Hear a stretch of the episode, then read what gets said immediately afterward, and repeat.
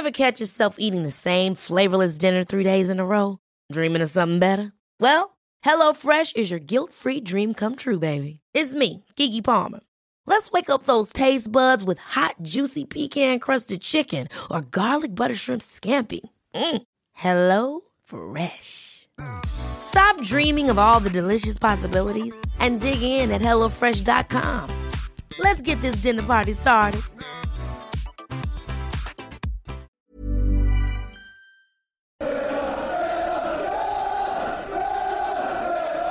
Hello and welcome back to another edition of the Holte Cast. The 2022-2023 Premier League campaign for Aston Villa is underway, and um, yeah, it was more of a thumping horror show um, that you may never want to remember again, more so than anything. But regardless of that, Cole Pedham back, and it's nice to be back and not have a cold. But anyways, I'm also here with Mr. Tom Nightingale too. We're going to try to go through the results um, and just kind of talk about a few things in relation to Tyrone Mings, Steven Gerrard, and uh, we'll see where we go from there without losing our minds too much. But, anyways, Tom, how's it going for you? I mean, yeah, all right, I guess. Uh, glad we're, uh, feel like I say this a lot, but glad that we're recording this the morning after. Um, but it's one of those where I think naturally, like the more time I have to reflect on it, the kind of the more pissed off I'm getting, to be honest. Um, what on earth was that all about? what I, was that all about? You know, I wish I knew. And it's like talk about you want to start the season well, and like I don't think we were alone as a as a podcast and as a group in being pretty optimistic ahead of the first game of the season. Saying like on no disrespect to them, obviously, but like on paper, I thought our team should be beating Bournemouth really. Um, I know that hope springs eternal as a football fan, and you always feel foolish. It seems to always come back to bite you. It did last year at, at Watford away, but this season has really felt like this should be the season where we take that step forward. And so to start, I know it's, it's only one game out of 38, obviously, but to start not even with a whimper, but actually we did start with a bang. It's just that not the kind of bang that we were hoping for, right? Two two minutes and however many seconds in it was going one 0 down to on paper probably the worst team in the league is not how anybody draws up the start to a season. Um, and so it's just I think this is probably record time for us as a fan base going from optimism to um, I don't know what the right word is really. Um, I, I mean, I'm still I'm still trying to compute it. To be honest, I'm not entirely sure how that went so badly wrong. Well, that's the thing. Like it, it, it's one thing to say, okay, you lost, but maybe like if you compare it to Watford of last season, losing three two, there was a bit of a fight back. There was something to kind of look at in a positive way and kind of work off of. This one, I don't know what you work off of, and more so, it feels like you scrap almost everything. That's the feeling. I mean, when you also look at it this way too I, I, think kind of going throughout preseason, I think the evident thing has been, and I mean, you can't really read too much into any of those results and whatever happens on tour and all that kind of stuff. You look at it for a fitness thing, and you would like to kind of imagine it doesn't so much impact the actual season, but the relevant thing all preseason was is lack of goals, and they're aside from what probably the first friendly um, there really wasn't many goals. It was one nils, and that's really about it. And as nice as it is to see clean sheets and things like that, you would have liked to seen a little bit more. And I mean, it just kind of seems like that goal scoring issue has kind of followed its ugly way into the Premier League against Bournemouth, of course, a 2 0 loss. If I can't remember if I have said that, I haven't done a podcast for roughly a month, guys. So give me a little bit of a, a, break as I kind of dust off the cobwebs, per se. But I mean, Tom, you do have to sit back and wonder. Um, it, it's fair enough to say we've conceded two goals through set pieces. Uh, Bournemouth are a very tall, championship like team that. Uh, can succeed through crosses. And I think that's when you think of the old school championship more so. That's what you think of. And they really did benefit from that. But from a Villa perspective, I mean, we knew it was going to happen, but really, again, it just seems like we just instantly collapsed to the most susceptible, obvious tactic thing that we should really be expecting, don't we?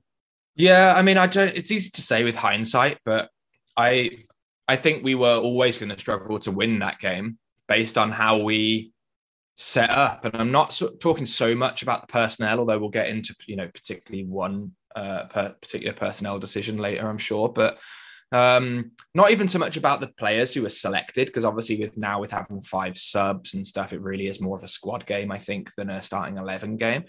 But like the the tactics, the approach to the game, what you know, it's going to go back to saying what on earth was that all about because I just don't understand. I can't for the life of me understand why we seem to have decided from the get go against Bournemouth, playing with one striker, Danny Ings, who you know I do really like, but he's what he's five foot ten on his own against two six foot whatever centre backs. Like, why was the only apparent strategy to cross the ball into the box from any conceivable angle?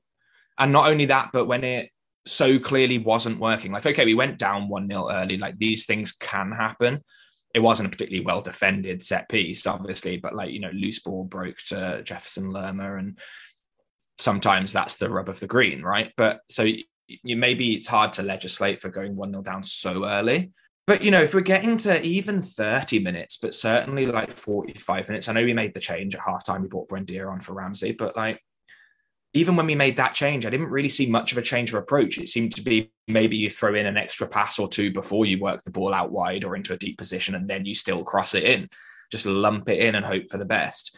I it boggles my mind that that can have that can have been the strategy that emerged from the training ground. A week, you know, you got even after the last preseason game, you've got a week planning, knowing you're playing Bournemouth.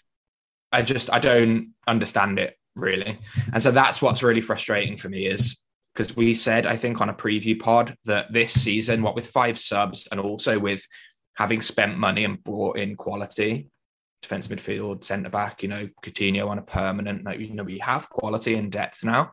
Gonna, this season's going to be a real test of Steven Gerrard's management and his tactic, his ability to set up for a game, but also to adapt to in-game situations and make those tactical tweaks that the good managers do. I don't want to join the crowd of overreactors after one game because it is only one game. But the problem is, it's while it is only one game, it's also sort of not only one game. What it is now is it's nine or 10 months under Gerrard's management. It's two transfer windows. Okay, I know there's a bit of time left in this window, but he's had two transfer windows now. He's had the excuse about it not being his team and that sort of stuff. That is long gone. We can't be having any of that anymore because now this very much he is he is molding his own team. He's got his own coaching staff in place. You know, you you have to be you have to be putting in significantly better performances. It's not even the results disappointing, but the performance for me is what's really grinding my gears to start this, you know, to start this season. Because like you just at this point, you just have to be better than that under a manager. You know, okay, he's still a relatively new manager, but nine, ten months is a long time in football, particularly when you get a summer and you get transfer windows. So you know, it's that it's that sort of starting so poorly is a real, real kick in the teeth. And my, uh, you know, a big concern I have now really is I'm looking back about Gerrard, and I'm thinking, can I think off the top of my head of a game where Gerrard's in-game tactical management has won us a game? Because I don't think that I can. And that's not me saying that I think Gerrard's a terrible manager or anything like that. Like we've and the, more to the point, Villa have committed to Gerrard now, spending the money, got him on board. You know, clearly everything is built around Gerrard being the manager of Villa. So any talk, any overreactionary talk on social media about managerial changes anytime soon, you can put that you can put that to bed. It's not going to happen. They've committed to him. Um, but he needs to like something is going to have to improve very quickly, I think, on the tactical front because I'm not really seeing an ability from Gerrard so far to grab a game by the scruff of the neck and win us a game when the chips are down. Well, it's is it two wins from twelve or something like that? He has the same win yeah, percentage so. out of that as uh, Gary Neville or something. I think it's like thirty five or thirty eight percent. I can't remember exactly. It's yeah, something that, that range. Yeah, it is. But uh, kind of going back to to Saturday, really, I guess you guys will hear this on the Monday, so I'll reference that instead of yesterday because obviously it wasn't on a Sunday. But when you sit back and think of it, it almost felt like the opening few minutes, there was the odd opportunity. Um, but it almost seemed like when that didn't work, as, soon as it didn't work, it was okay, throw that the window, let's panic. and that panic really, really resembles every season from as for as long as I can really remember over the last decade. Really, it's I don't know if it's a lack of preparation or what. I don't know if Gerrard's just a really good talker or I don't know. Everything yesterday was just very Tim Sherwood esque. It seemed like you, you knew what was going to come out after the game and players have to be accountable and he's not happy and this, that, and the other. But it just, it just reeked of, for me, no accountability. The players did not look up for it. It, it just reeked to me of arrogance where more so you're going to walk into the Vitality Stadium and walk out with three points and that's it it just I, I don't know. It just it reeked of that yesterday. And as soon as something didn't work it was just okay we're just going to do the same thing again and we're going to force it to work. I don't know. There clearly wasn't a plan b c all the way to z. It just i, I don't know. It was very mm-hmm. very strange. I mean you can even look at the attacking lineup with Coutinho on the left ings up top and bailey on the right. I mean I thought Leon Bailey actually was quite decent yesterday albeit I'd say his probably biggest issue for me is still trying to do too many things on his own. When you have someone like Matty Cash who can kind of overlap, I noticed that a few times with Cash being frustrated. Coutinho on the left for me is just not a thing. I, you need someone with a little bit more pace. He could probably run out defenders, but he just seems like he doesn't. And again, I mean, it, it, for me, it's completely evident. For some odd reason, he just doesn't show up for away games. It, and I hate to say that's even a thing but if you go back to last season, you feed it into this season, it just seems like a weird theme. Um, again, I don't know what Buendia has to do to start. It feels like a relationship is taking kind of place more so over someone that's been in better form, kind of finishing out last yeah. season. I think what Coutinho had, or not Coutinho, sorry, Buendia had something like, was it two goals and three assists or something, maybe the other way around near the end of last season, where Coutinho had like one assist or whatever it was. Um, it's just, I don't want to feed into last season, but it, it is another theme that seems to be popping up again. And it seems like really after that final day loss to Man City, where we just chucked it away, it just feels like we still are hung over from that and hung over from issues from last season. And I don't know, maybe it's one of those cases where you see signings come in early and it hypes you up again. But at the end of the day, the kind of whole crux of the problem was never really fixed and whether that's personnel. Personally, I don't think it is personnel now. I think it's just down to tactics. And it's a, it's, it's sorry, go on. I was just gonna say it's yeah. It's one thing that's annoying me about uh, like Gerrard. I have to say is he's he's reeled out again after this game. He's reeled out the line about we need more quality. Like we've signed quality. You can't you cannot look at Villa's squad and tell me that that is not at an absolute minimum should be a top 10 squad there's no way on earth the Villa's squad is not a top 10 squad in terms of quality. So I just, I can't, you cannot keep, if you're Gerrard, you cannot keep reeling out that line about like, well, we need, you know, we need more quality. We need, you know, we need to, we need to bring new people in or whatever. How about trying to get the best out of what you've got in front of you? Like, ever heard of that as an idea, like a coaching and management idea?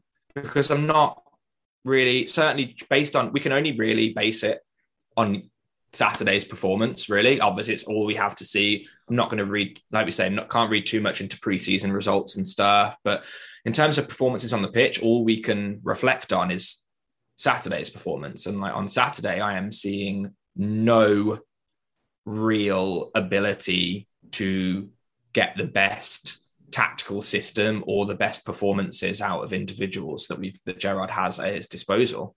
He's got talent at his disposal that most of you know the other 14 as they like as people like to call them.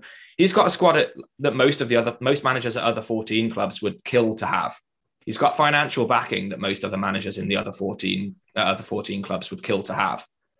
And at some point i mean game one obviously we'll see how it goes. But like i say you've got to put it i think in the context of all of gerrard's nine to ten months in charge because show me the individual players who have noticeably improved since Gerrard has come through the door. You could say maybe Jacob Ramsey, but I feel like his star was rising already. Yeah. Um, Matty Cash as well. Maybe I think a lot of that is down to his ex- finding a happy home with Poland, national team football, and getting more confident as an international player, that sort of stuff. So there are there are odd players, But the trend I'm seeing, honestly, is more that either players are plateauing, or in some in some select cases, either their performances or the off-field stuff around certain players is is plummeting rather than growing. And at what point do you say, okay, it's only the first day, day of the season, but this is a trend that we are seeing, and this is a worrying trend that has to be addressed soon? Yeah, no, precisely. I, I think, I mean, you do raise a good point. and when you sit back and think about it, it almost feels like the recruits we brought in in Emi Martinez and Cash um, during the this well, I guess whatever kind of transfer window there was during the 2021 season.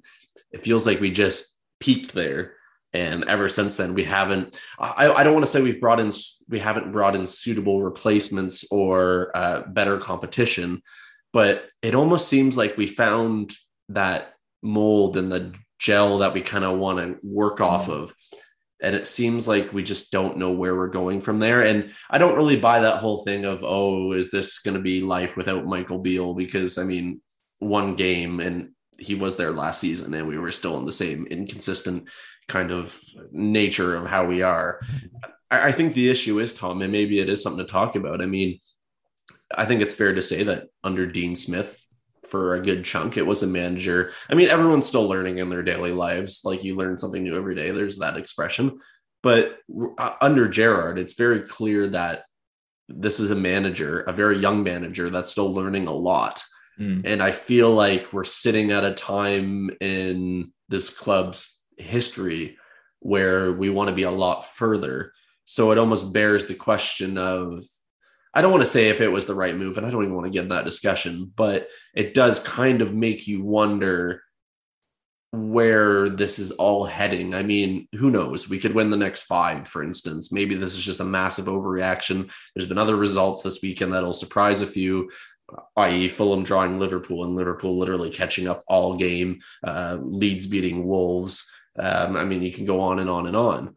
Um, but at the end of the day, it just seems like the plan is is there isn't a plan, and I, I think that is beyond evident. And you can, for me at least, you can work off of passion and having the players have that great camaraderie and at the end of the day, football, like any sport, it's a psychological game. If you can get players to buy into a system, a plan, mm-hmm. whatever, they will run through a brick wall for you. I don't see that again. And I don't know if it's isolating players, and we'll, we'll probably get to Mings in a minute, to be honest, because I, again, I don't know what we really take away from this game to break down aside from being an absolute mess at times. And again, I mean, if I look at the um, statistics now, and we'll get to the crossing thing again maybe in a minute because there is a stat for that that's almost laughable. We were laughing prior to starting this recording session about it because I think it's laughing through the pain more so than anything. But I mean, 66% possession, 15 shot attempts, two on target. I mean, out of those 15 attempts, I feel like maybe three of them were inside an actual kind of threatening area for Bournemouth. Most were pop shots. I, I can think of Diego Carlos taking a shot where he looked like a 70 year old man just trying to have a go and it went about 30 yards wide, it felt like. And uh, there was one, I think the only one I can remember that was actually close was Bu- Boubacar Kamara had one, yeah. didn't he? But again, from about 25, 30 yards, swerving sort of it. I can't remember you said there are two shots on target. I can't remember either of those. In I, honesty, to be but... honest, um, it, it, just says a lot. I mean, you look at Bournemouth, seven shots, three on target. Both had five corners. They had 18 fouls. We had 16. I mean, it was a physical game to say the least. But when you're thinking of that, when you're stuck in so much possession and being so slow with moving the ball around, and then I mean, that's been a theme for as long as I can really remember since being promoted is just recycling the ball so slowly. But you'd think Bournemouth aren't a super quick team, especially defensively. So the fact that you're going to draw the likes of Coutinho out so far to the left and then really have no support to bring him back into play more in the middle. It just everything seemed very slow and isolated. Like there's so many instances where you could maybe kind of see from a, a TV perspective, which can sometimes obviously be easier than when you're actually on the pitch and in the thick of it. But so many instances where you can play defeat or we played cute little kind of one twos and kind of kind of broke out from there. But again, it was the simple things of playing ball to feet, playing players through to really kind of lead them on to something. It was there was none of that. And it does make you wonder. I mean, again, it could be a one-off, but you have to sit and kind of think. And well, I'll, say the cro- the crossing stats now. Uh, thanks to AVFC Stato on Twitter for basically providing every stat humanly known to Villa fans these days, because I feel like that's where I go for everything. But 31 cross attempts, six being successful, and 25 of them being failed. I mean, it says it all, really, doesn't it? It's terrible, isn't it? And like when, like I said, like I said at the top of this recording, like when it became apparent so early in the game as well that it was not a strategy that was going to work. And we were still doing it like 75, 80 minutes, lumping these crosses in and everything. And it's just, I, I just, I don't understand how that can have been what we came away from the training ground with as our prime strategy for Bournemouth away. Like, why, why is that the direction we went instead of, you know, I'd have loved, again, very easy with hindsight, but I've loved to have seen an opportunity for more opportunity for Coutinho and Buendia to be on the pitch together, like they were at City away on the last day when we looked so good for 70, 70 minutes or whatever. Um, and I think one like one mitigating factor that we have to bear in mind, not an excuse, but something to you know to keep in mind is that there's a lot of new things going on at Villa at the moment. Like we've got new central defensive partnership with Carlos and whoever gets picked alongside him. I think he's probably pretty much nailed on to be the the one centre back of choice. We've got Boubacar Kamara in midfield, which I think long term as the season goes on is going to be is going to be a fantastic thing for us. I liked what I saw from Kamara on Saturday. Um, but then you know McGinn and Ramsey and whoever else in the midfield has to get used to actually now having a defensive midfielder. That changes their game a bit from last year. So you've got a big difference in the defense, big difference in the midfield. Obviously, John McGinn is going to have to grow into his role as captain. I've seen a lot of seeing a lot of concern from Villa fans about what that means. You know, is he going to be a guaranteed starter even when he goes through one of his poor spells? That's a question Gerrard's going to have to answer. And then also Leon Bailey.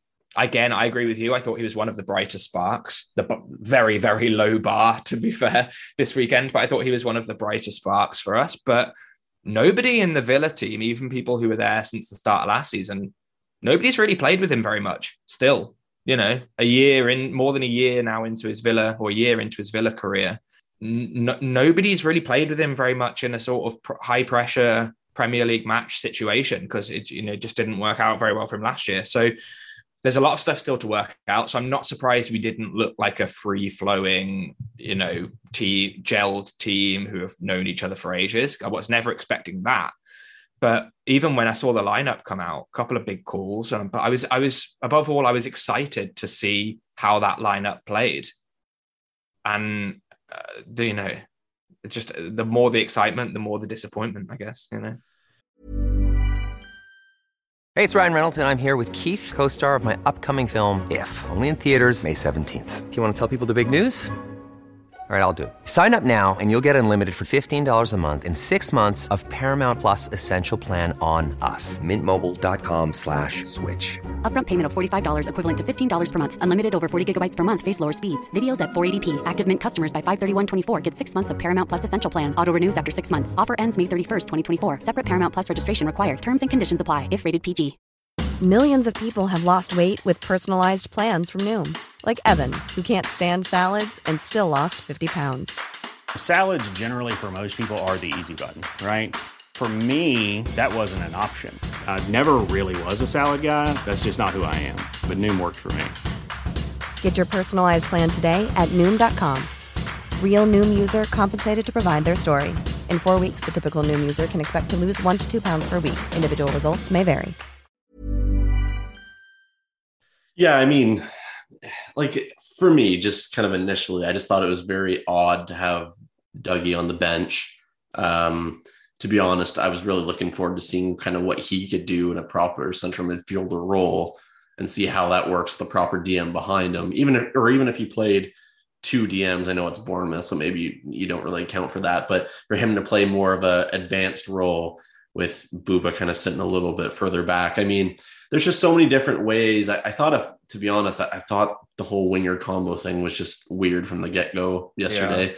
And I think that kind of speaks to a wider issue. I mean, you look at preseason, it was really never the same team until really the what the last two games or like what the last half of the one before the the Rennes game really um, you look at kind of other teams in preseason Arsenal in particular not um, in America a lot of them really were really consistent. They knew what they were working with and they wanted to work on that from close to day one you would say.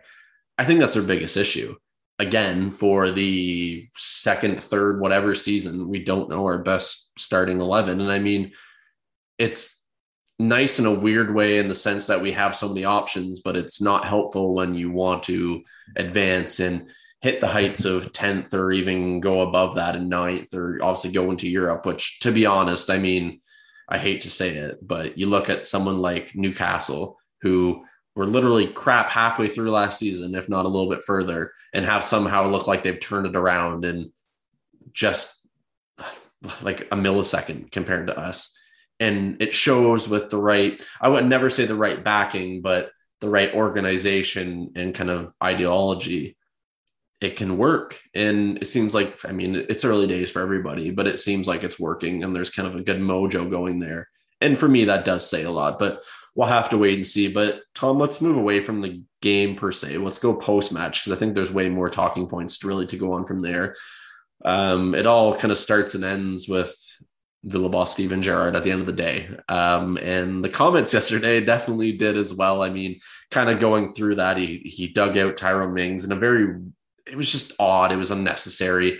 Um, in my mind, Mings will outlive Gerrard. Uh, Mings has done way more for this football club on and off the pitch than probably Stevie G will ever do. Um, that's just the way I see it. Other people can see it differently, so fair enough. Um, but the comment of um, Tyrone Mings, he has to look me in the eye and show me he is ready to play, and then we'll have that discussion. I don't know where that's coming from. It seemed like the whole thing from losing captaincy to McGinn putting out that tweet that he was okay with it no one's bigger than the club. It seemed like Mings is okay with it. Whether that's him just saying it and he's not, obviously we don't know. But based on what we know about Tyrone Mings, it just and then obviously the Morgan Sanson stuff, having saying he's 100% fit for the team. Um, it, it just reeks of Villa five, six plus years ago, doesn't it?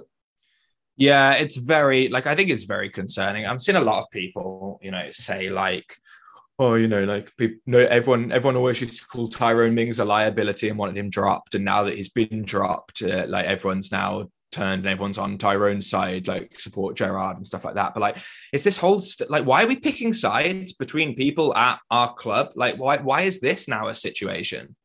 And also, like, just before I get into the comments on Mings, I will just say about Mings being dropped. Um, I got the feeling it was coming given the way what we've seen in preseason and given the captaincy. It's not even stripping him of the captaincy. It's him not even being like a vice captain or anything like that. I think it's really weird. I don't agree with that decision personally. But then like with Mings, like I thought yesterday, I didn't think we were I didn't think we were awful defensively. Obviously, the two goals we conceded weren't good. I thought there were definitely times where we weren't very good. But I thought, to be honest, defensively, we kind of looked how we always look when Mings isn't in the team, which is a bit disorganized and no without much vocal leadership there. And I mean, if you take out the centre back, Tyrone Mings, you take out the guy who last season got the most clearances for us, the most headed clearances, won the most aerial duels, won possession most in the defensive third. He led he led Villa in all of those categories last year. It's almost like if you take him out the defense, we might miss him, you know? And there's this another st- uh, shout out again to AVFC Stato again supplying us the goods. Um, we'll have to we'll have to get commission every time we mention him on this. Um, but Tyrone Mings, um, I think he's missed something like ten Premier League games since we got promoted for us. We've won one of them, and that was against Norwich, and that was in December 2019. Was the last time we won a Premier League game without Tyrone Mings in the starting lineup. Um, there's a re- it's not coincidence. I know that Mings isn't a perfect defender by any stretch, but I still maintain that a lot of the issues that Mings got himself into last year were actually kind of a symptom of us not having any kind of proper defensive midfielder on the pitch at any time. Like how are you how are you expecting a centre backs are going to deal with every threat and have a perfect game and not put a foot wrong if you don't have defensive field cover. Um, so I mean the selection, I think there's a conversation to be had there. I don't really I don't really agree with it. But if it was just selection, fair enough. It's the manager's prerogative. But these comments, like I'm actually I, I go as far as to say I find it a bit pathetic from Steven Gerrard actually. Because he talks, we we all love to talk about like Steven Gerrard is a serial winner, got a winner's mentality. But at what point does having a winner's mentality just become being a really sore loser? both in terms of results and in terms of the personal battles that you choose to pick and fight at your club. Uh, yeah. Uh, Do you kind of, I don't know, maybe this is just me and I don't want to get super personal with it, but do you almost get this vibe now, Tom, where it's starting to be like, I'm, maybe this is how I read it, but I'm Steven Gerrard, the great Steven Gerrard. You know, you know what I mean? Like, but I think it's, I think that's uh, being, I do, I, I, worry that's being a bit fueled by the hierarchy yeah. at the club as well. Purslow is going to be inflating Gerrard's ego any chance he can because, I, I, I mean, our ownership have done great things for our club. Like, I'm not trying to say that they haven't at all. Um, I just don't really want to see Aston Villa become like a Steven Gerrard mates club because I don't think that serves anybody no. apart from possibly Steven Gerrard, but I'm not even sure it really suits Steven Gerrard. I think it, it's even harder to clear out if it doesn't work either. Like, yeah, well, exactly. And I mean, I just you mentioned earlier about um, Saturday's defeat reeking a bit of um, of arrogance. Big concern I have for, for, Villa in general, in the wider context, is that we have all this talk, you know, like I said, about Gerrard being a winner, Purslow being a winner, like all that stuff. But we also have this talk about reaching the, you know, battling for Europe, setting high standards, getting big players in and everything. We're not there though. Like, we're not, I know we want to get there, but that to me is like trying to run before you can walk. Um, how about showing some more tactical nous? How about working on your man management skills, which with every month that passes, I doubt Steven Gerrard's man management ability more. I, I, think it's very, I find it very hypocritical as well about like Gerrard strikes me as a manager who wouldn't stand for players coming out and sort of casting aspersions on his management and on the coaching staff. Why should he be allowed to come out and cast aspersions in public about players? Like fair and like, and you said about Tyrone Mings after McGinn was given the captaincy. Mings came out with that public statement, very magnanimous. You know, it's not about me, it's about the club and everything. And as you said, like that might, that probably isn't how he feels in private, but that's the image he portrays in public as an ambassador of Aston Villa Football Club. To have a manager like Steven Gerrard pretty much full on calling out you, senior members of your squad in public is not something that I particularly want to be associated with Aston Villa Football Club. I, will be honest with you. And then, you know, he's got a bit snarky as well, didn't he? I think Gerrard with a journalist afterwards asking about what Philip Coutinho's best position and everything is. I think he said something like, well, you've seen Coutinho play, like essentially being like, well, you, you know, make, you, make your own mind up. You've seen him play. Like, I don't have to answer that question. Um, why don't you have to answer that question? Seems yeah. to me that's exactly the kind of question that managers should have to answer. There's too much emotion going into it, and I get the whole passion thing, but and, and it's, you have to balance that. It's concerning so early on as well that I feel like we're seeing a few cracks emerge. It's it's day one of the season. Like it's far too early for these these seeming you know seeming cracks starting to emerge in the you know on, not just on field performance but off field and the public it's the public thing that bothers me. In the public sphere as a football club i think you should conduct yourself well and um, respectfully. There should be mutual respect between fans players manager. Eh, all that should be part of one big circle. And I feel like we're getting to a point where we're almost, I think I said it earlier, we're almost being forced to pick sides between manager and player or player and other player or that sort of stuff. And it just, I don't, for the start of a new Premier League season, when we've all been filled with optimism about pushing for Europe and that sort of stuff, I think, you know, I think it's important not to overreact to one game. But I said to you before we started recording, you shouldn't overreact, but you you are allowed to react to what you see. And there's there's there's a lot to be concerned about, I think, on and off the pitch from what we've seen in the last, even just the last like 48 hours. Um, yeah, I mean, I don't know. It's just these are trends you don't want to see continue, right? Well, it's just funny. I mean, maybe it's just Villa being Villa, but it's either a really decent on the pitch or we're really decent off the pitch. It's one or the other. Um, or we're crap on both. It's it's never it's never Too a often, double yeah. positive. Yeah.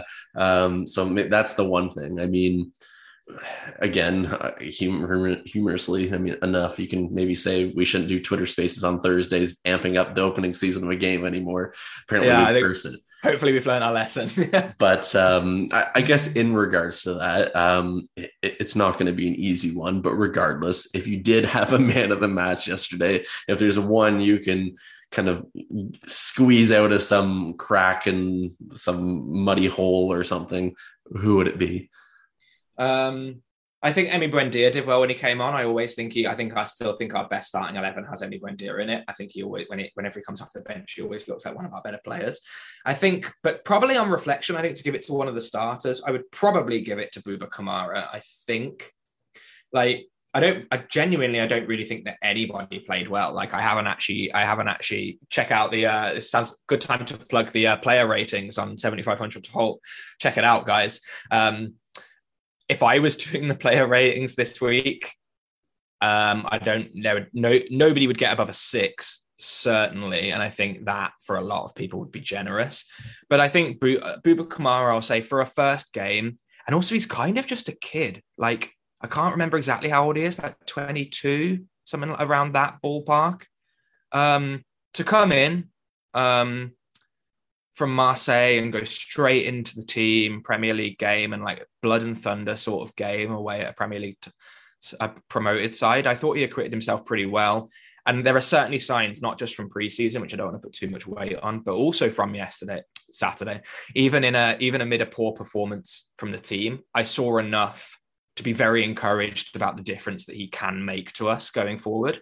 I think he will prove to be, an, especially on a free transfer. Like I think he'll prove to be a very savvy signing. Um, I thought he was one of the lone bright spots. Also Leon Bailey, but I kind of agree with you. I do always have that feeling about Bailey just trying to do a little bit too much.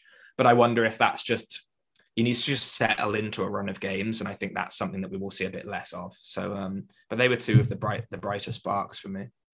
Yeah, it's kind of interesting quickly when you mentioned Bailey. It's almost like for me, you want to give him the run of games, but you also want to have some wins on the board, then kind of to bring him in. There's no perfect time, but let's make it unanimous. It has to be Boubacar Kamara. I know our very own uh, Liam Davies on the 7500 Holte website gave him the man of the match as well. Go check that out. Um, show it some support. I know reflecting on those things kind of aren't the easiest, and people don't want to do it, especially after a knowing loss on the opening day. But regardless, it's it is a good read and it gives some good insight into that as well. I believe he gave him a six out of ten. To be honest, if there was ever going to be a chance of a seven out of ten, it would have been him. For some reason, he looked more lethal than Coutinho, and that's a massive issue when that's your defensive midfielder. And again, Tom, I said this before recording, but it's almost like we're shocked that we have a good defensive midfielder, and now the whole other rest of our side does not know how to react. But maybe we'll figure it out one of these days, hopefully soon, hopefully against Everton. But uh, let's get over to the three word reviews. Uh, there are over a Oh, hundred. dear. um, I haven't gone through these yet, but I will try to read out ones that aren't too bad so I don't have to cause too much of a headache in the um, editing session I'm going to have later this Yeah. afternoon. There might be some, might be a period of silence now while you desperately try and find one that's readable. Precisely. But of course, you can tweet us at 7500 Holte in the future and get involved. Uh, let's start with our very own Phil Vogel. He says zero fun zone. Um, our very own Simon O'Regan as well, saying fucking Groundhog Day. So thanks, Simon. I'm going to have to put this as an explicit um, podcast now because I just read that out, but I did want to give him some love on that as well. Let's go to Dave Sterling. Happily went swimming. Uh, James Burt relegation form continues. I think that's a little dramatic, but nonetheless, that's his opinion. Um, let's go to me um, at Faye Wood 69 saying Gerrard is fake.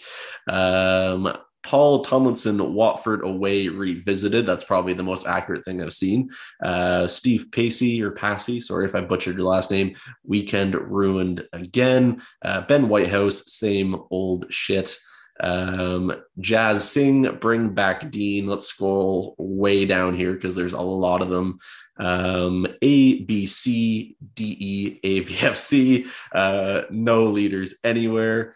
Andy saying one trick pony. Let's do three more here. Uh, Gary Glasgow, uh, very poor management. Lee Flelo, bring back Mings. And let's scroll a little bit further. Let's go to. There are so many. Wow. Um, this one actually is a good one. Jerry Smith. I think this summarizes the whole podcast. And I, I can't put this as the title because it would probably get taken down, but simply, what the fuck? So there you go. I, I, think that summarizes everything as well. So, of course, thank you guys for getting involved. And like I said, tweet us at 7500 to Holte in the future.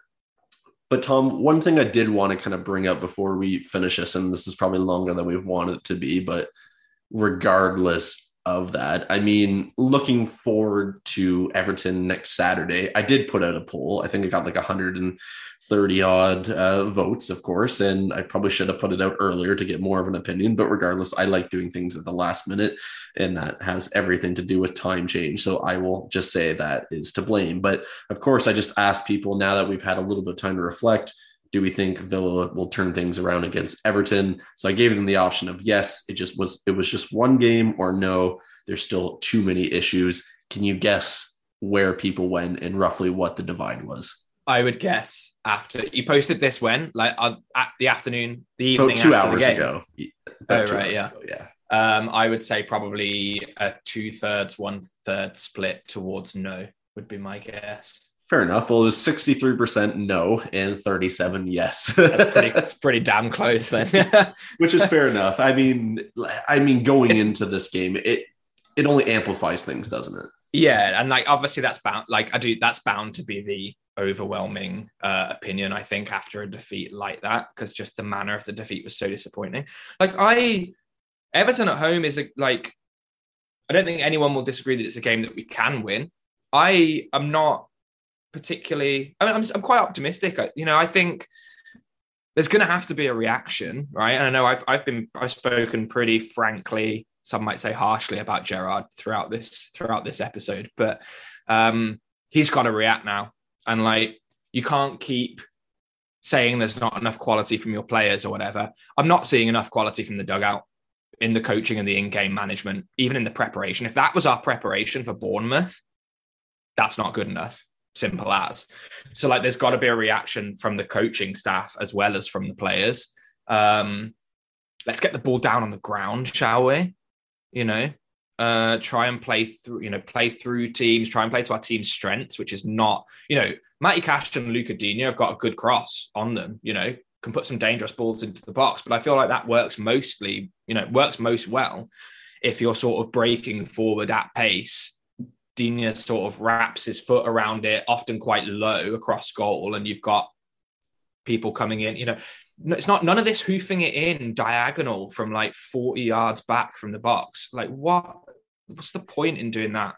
Yeah. Or the slow build up, and by the time you cross it in, you've got five foot ten Danny Ings or five foot ten Ollie Watkins. I don't know if those are those their heights, but neither of them are particularly neither of them are particularly physically imposing at face value. Like, why? There's no point slow build up and then crossing the ball into the box when you've got one striker in there against towering centre halves. And, you know, let's see a bit more invention and a bit more thought going into the preparation. Um, and if we if we approach it in that way, there's no reason at all we can't beat Everton at home. I'm not necessarily ex- expecting the same kind of explosive result against Everton as we had at home last year, um, the odd Leon Bailey hamstring game, as we'll call it.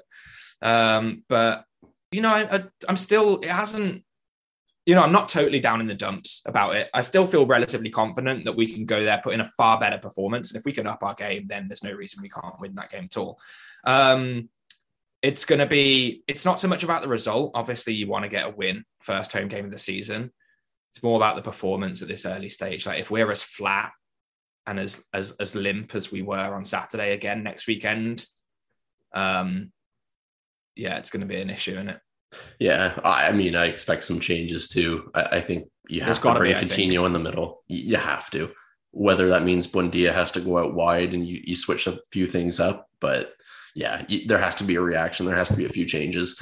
Um, personally, I do question if you maybe bring in Luiz for Ramsey. I, I kind of thought that should have been how it started, anyways. I love Jacob Ramsey, but he doesn't need to start every game just because he's one of our own and that kind of stuff. Um, I, I don't know. Again, there's too much of that going on. But, anyways, I think that's a good place to leave it. I don't want to do a score prediction because, again, they're probably never wrong. And who knows what comes out between now and then that, that could Yeah. change a number The, of things. the last thing I want to do right now is predict the result of Villa's next game. to be to be honest with you, Exactly. But anyways, I I think we'll uh, leave things at that. So thank you, Tom, very much for joining me. Of course, you can find him on Twitter at TD Nightingale. Of course, you can find me on Twitter at Talk Aston Villa. Tweet the team at 7500 Holte. Check out the website www.7500toholte.com. Email the podcast if you'd like to do so, holtecast at gmail.com. We'll leave things there. Thank you guys very much for joining us. It's good to be back, of course. Um, I do emphasize following us on Twitter because we're doing Twitter live sessions through Twitter spaces, all that kind of stuff. Um, a lot more active on there and all that good stuff. So, uh, yeah, give it a follow and uh, join the community. But, anyways, we'll leave it there. Don't forget up the villa.